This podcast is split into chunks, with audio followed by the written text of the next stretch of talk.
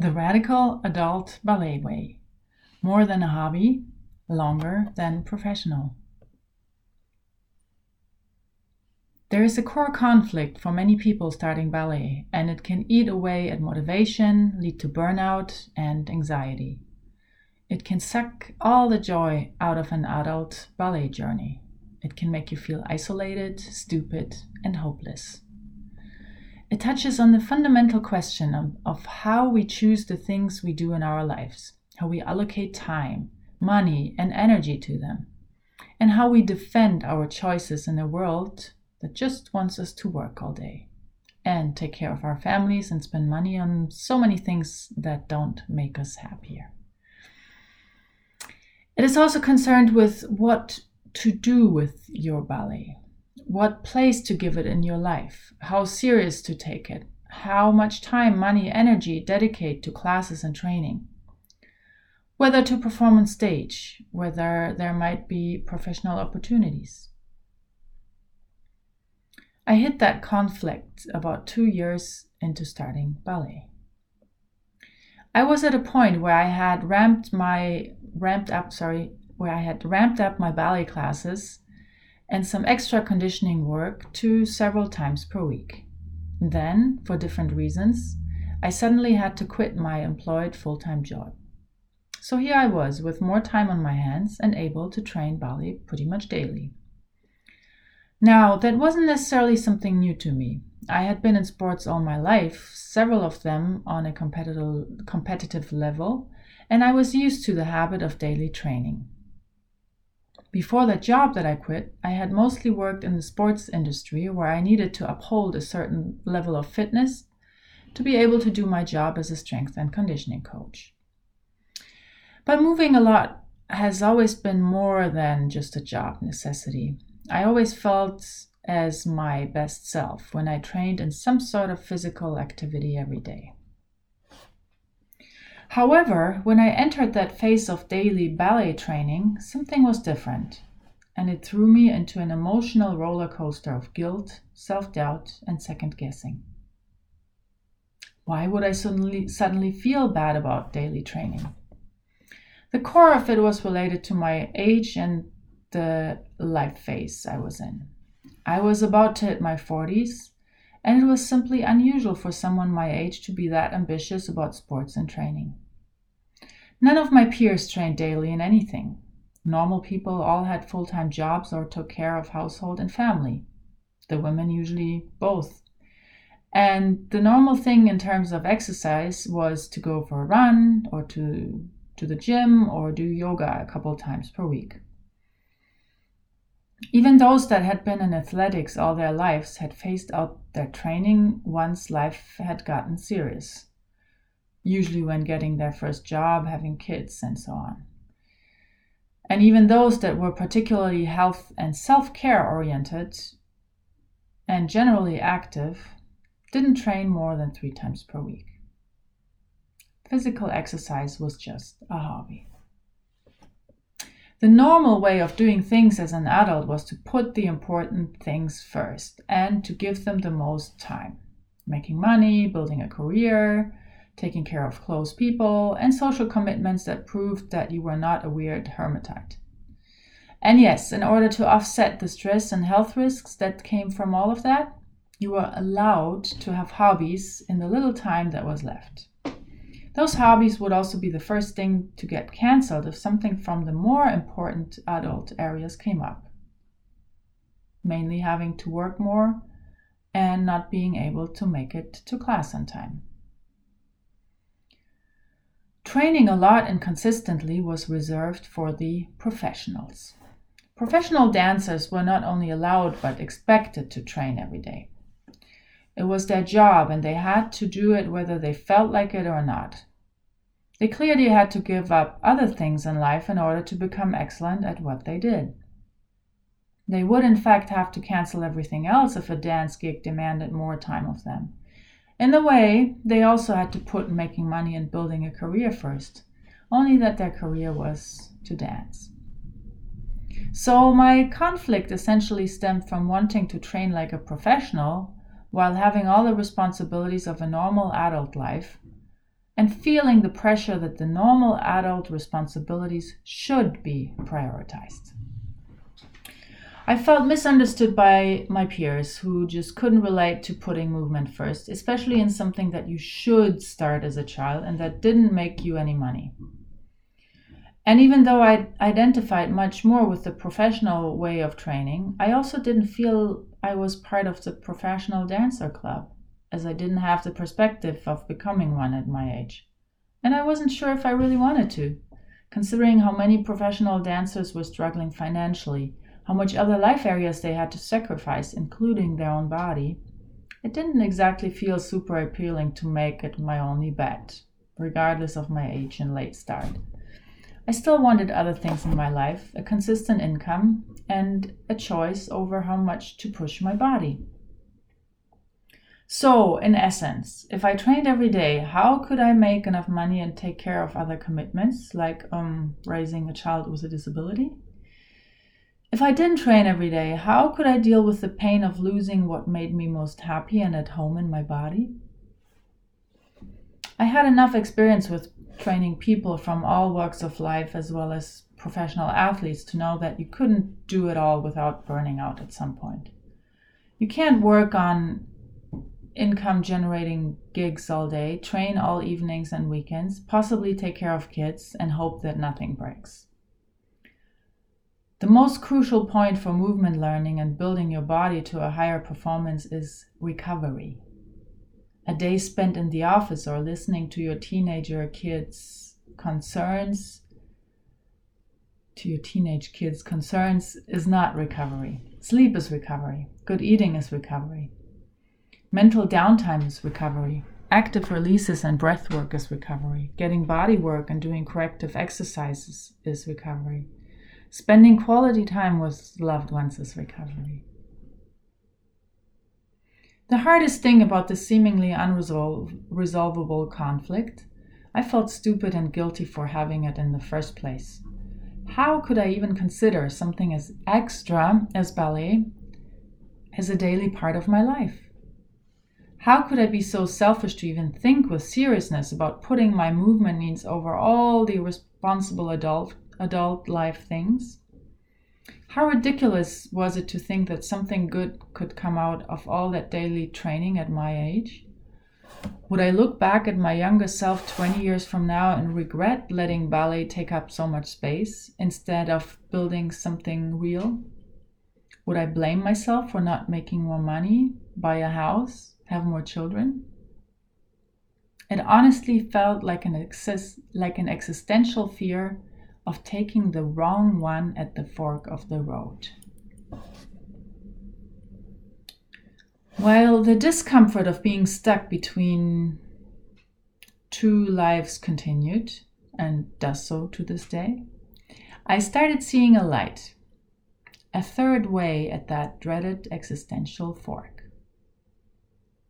The first shift out of the conflict happened when I confidently and wholeheartedly allowed myself to admit that I just couldn't give up daily ballet training. My body was so loud and clear at letting me feel that there was no way around it, that I needed it for my well being as much as I needed air, water, and food. Any try, anytime I tried to live like a normal adult, meaning have a socially admired job, working in an office most of the time, setting the goal of buying certain adult things like cars or houses, I eventually started miserable, feeling miserable. Like I was cheating on myself. I would feel removed from my body and it would snap at me. How could you do that to me? It felt plain, plain wrong, like I was living someone else's life. And it eventually would make me sick.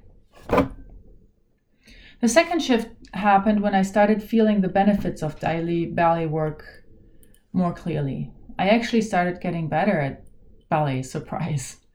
I felt amazing in my body and loved it more than ever. My body changed a lot compared to my previous athletic endeavors. The mental game of my training improved. I felt more confident in class, my inner awareness of movement and mindset increased. It almost felt like I was morphing into a dancer, despite all my doubts that I could never become one. I don't mean it in the bragging way, I still look like crap most of the time. But it's always relative. For someone who had no prior background in dance and had trouble coordinating arms and legs in aerobic classes, those were major strides. The third and final shift was when I stopped tying daily training to professional dance. I acknowledged that I could approach my work and training with a professional mindset and professional ambition, but that didn't require me to live the life of a professional dancer. It was actually better. I could have all the joy from following that serious calling and training a lot, but I had a choice over how I did it and what else I wanted to focus on. Professional doesn't mean you need to get a company contract or freelance gigs or train and rehearse all day. It simply meant that you showed up with an unwa- unwavering commitment every day, with a mindset that went beyond the need to be entertained, as in a hobby. In fact, the way I felt about my daily work went beyond goals, physical appearance, health, performances, fun, or feeling good bad about it. I wasn't doing it to get better or look better or be healthier or get other people's validation. Okay, sometimes. I didn't need to work towards stage performances in order to feel motivated. Whether I would achieve a 180 degree extension or not didn't matter. All these things were nice and pleasant, but they were not the reason why I showed up in the studio or trained at home every day. The true reason that made me show up was to do the work and be with my body, to feel, experience, and ask my body curious questions to see where I was each day, to gain new insights, to connect with my natural inner intelligence, to learn to trust my body and respect wherever it was each day. To dedicate myself to improving the quality of my movement, regardless of how that would make me look. Occasionally rejoice when something seemed to progress. This was neither a hobby nor professional dance. It was a practice. In today's world, the idea of engaging in a daily practice has become a bit lost. The most popular practices are around yoga and meditation and breath work, but those who view their daily work as a practice are often the ones that work in those fields, like teachers and uh, body work or movement work practitioners. The idea that you would do something each day for the sole purpose of self discovery when it's not your job well, in our secular lifestyle, there seems not to be any space for it. That's why so many of us are caught up in that hobby versus professional thing. But a practice gives you a way out. So the question is how can a practice work and what does it mean for your life? Because obviously it's not as easy as slapping a practice label on everything involving ballet. For me, it took an uncomfortable realization that a traditional adult life with, say, eight hours of work every day and family responsibilities around it just doesn't work. It has never worked and it will never work. All it does it, uh, it all it does is create overwhelm, exhaustion, burnout, depression, and abandoned dreams. In fact, it's a quite modern invention, and we're all paying the price for it. I think the beauty of a practice is that it does not just require 10 minutes of your time to do some sort of quick miracle workout. It's not a six week program to get the splits. It asks you to commit enough time so that you can dive deep. And with that, it asks you to completely reconsider and overhaul how much time you spend on things in your life, and on an even more basic level, what to do with your life to me, the big conclusion was I can't have all day work day. Sorry, I can't have all day work days every day. I cannot build a career that would require me to sit in an office in front of a screen all day, or in meeting rooms, or stand around water coolers. But also, I can't work for myself or build my own business in a way that would consume all waking hours.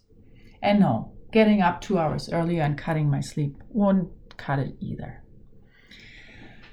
On a very practical level, it meant that the money I needed for my life uh, would have to come from fewer work hours, and I would need to be in charge of how many work hours. I couldn't let outer circumstances dictate that choice. This felt big because usually in adult life, we build everything around our job and family. The idea that you could build something around an activity you love felt almost too crazy.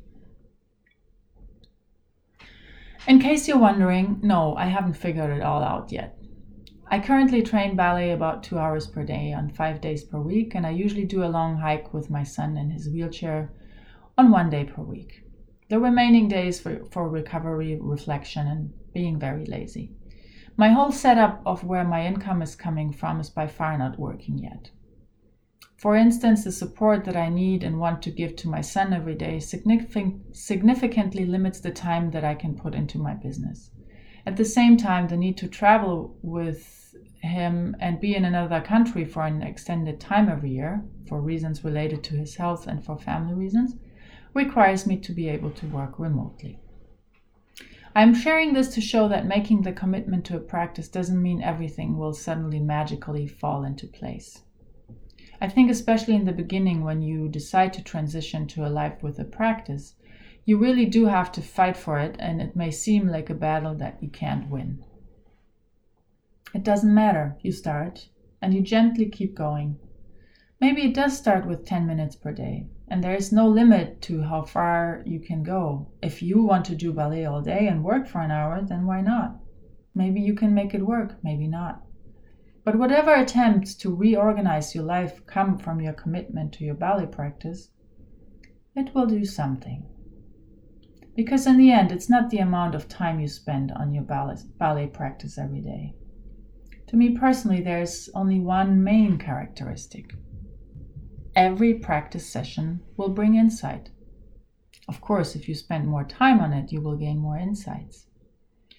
Contrast that with just doing a workout in order to get it done so you can feel better afterwards, or because somebody told you it's healthy for you. Sometimes that insight might be technical. Sometimes you discover a new insight part of your body. Sometimes you get to know yourself better when you practice on a bad day and nothing works, your insight may be that you're able to keep going even if you hate yourself that day. So it doesn't mean that you have to train and sweat for two hours every day, nor that you even have to take class each day of the week. It's more about what do you need to do every day in order to advance your ballet growth in whatever way? On some days, that might be a class. On other days, a meditation, or rest, or cross training or gentle conditioning work, or a good stretch. There is no set length. The determining factor is how much do you need in order to be the person you want to be that day. Here are some other characteristics of having a ballet practice to me. It doesn't need validation from others. You do it even when nobody sees you or when you don't post about it. There is a certain process in it, no matter if it's formalized or not. For instance, rediscovering how to turn out from scratch is part of my own ballet practice. A ballet class can be a part of a practice when approached with the intention of self discovery versus just getting through the exercises and trying to look as good as possible. You trust the process and that your body will guide you. It serves no other purpose than itself. It's lifelong learning. You don't have to ever retire from it. There are no limits to quality, depth, and progress. You have permission to work as much and as hard as you want and seek out the best teachers for you. You can invest as much time, energy, and money as you like, realizing that there is no law that requires you to cut it short. It keeps you ready if any opportunities beyond the practice arise. Somebody suddenly offering you a paid gig? The side effect of a practice is that you're always in shape for it. It's holistic and there's a spiritual realm, a higher body intelligence, a gut instinct, an inexplicable faith that everything is fine with how you are. You take everything you experience in your practice the joy, the hate, the limitations, the despair, the frustrations, the questions, the elation and bring it in front of that higher something and then see what happens. A ballet practice does not require you to sacrifice everything else in your life and only live for ballet. It actually respects that you have other important things in your life. But it requires us to reconsider our priorities. We often have so many things in our lives that are actually not that important to us. That we do only because we think they are expected from us or make us look better in front of others or are nice to have. A ballet practice, because it takes time and energy and money, can help us cut through the clutter of our life's commitments and discern what we really want versus what we can live without. That simplification process can be a huge upgrade for our life. Suddenly, we feel that we can do with much less while the quality of our life actually increases. Of course, nobody is required to have a ballet practice in order to feel good about their ballet. You can advance perfectly well with taking classes and doing however much or little you feel like. But if you struggle with finding a place for your ambitions, reframing your work as a practice might bring the peace and permission that you need.